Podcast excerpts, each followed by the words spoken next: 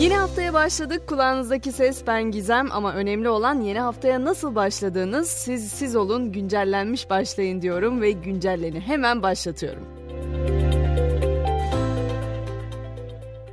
Geçtiğimiz hafta boyunca kavurucu sıcaklarla başımız dertteydi ama meğer onlar sadece fragmanmış. Hafta başından itibaren hava sıcaklıkları artacak. Türkiye çarşamba gününden itibaren Eyyam-ı Bahur'un etkisine girecek yaz mevsiminin en sıcak ve boğucu günlerini ifade etmek için kullanılıyor aslında bu terim. Her yılda Temmuz ayının sonuyla Ağustos ayının başına denk geliyor.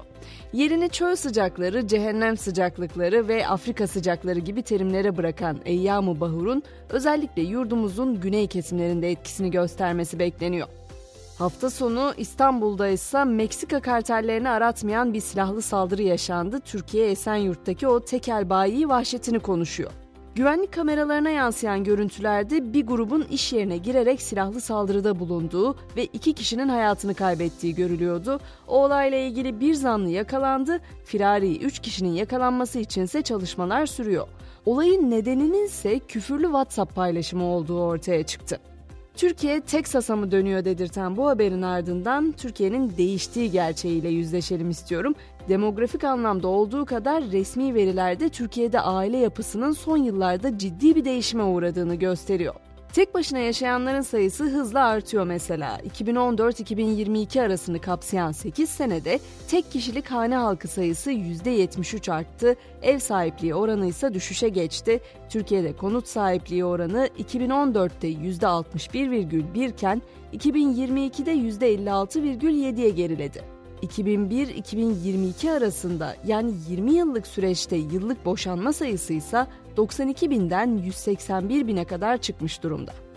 Yalnızlık arttı çünkü evlilik de maliyet demek. Hal böyle olunca gözler zam konusunda memur ve emekliler için Ağustos zam takvimi belli oldu. Toplu sözleşme görüşmeleri 1 Ağustos'ta başlayacak. Ay boyunca sürecek toplu sözleşme maratonuyla memurların ve memur emeklilerinin mali ve sosyal hakları belirlenecek. Hafta sonu bir de İstanbul'daki Suriyeliler için önemli bir karar açıklandı. Duymayanlar için hemen ondan da bahsedeyim. Göç İdaresi Başkanlığı İstanbul ili dışında kayıtlı olmasına rağmen İstanbul'da ikamet eden Suriye uyruklu yabancılara 24 Eylül 2023'e kadar kayıtlı oldukları illere dönmeleri gerektiğini açıkladı. Haftanın ilk zam tanesi ise akaryakıta düştü. Motorine bir zam daha geliyor. Motorinin litre fiyatına bu gece yarısından itibaren geçerli olmak üzere 1 lira 7 kuruş zam bekleniyor.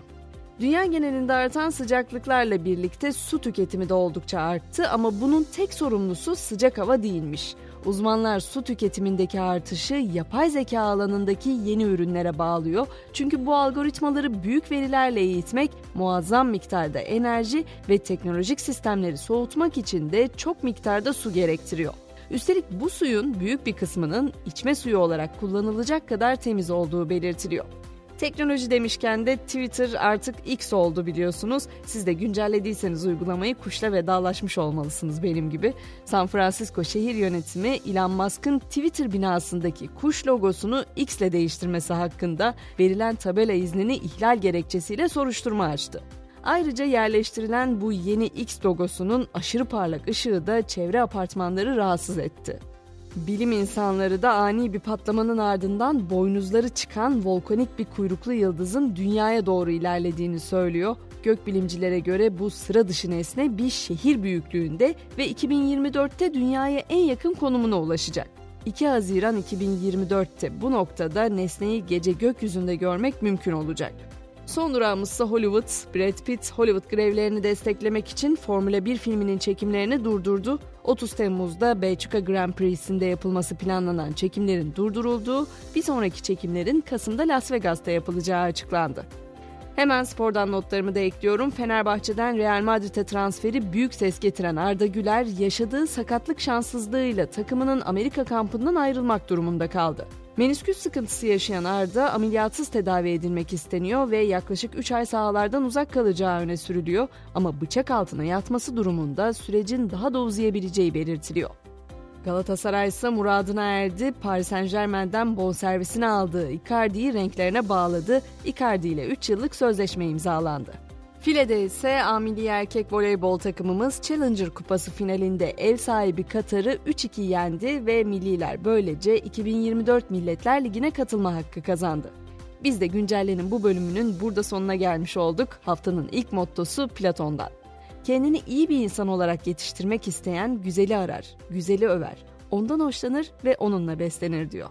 Akşam 18'de yeniden görüşelim. Şimdilik hoşçakalın.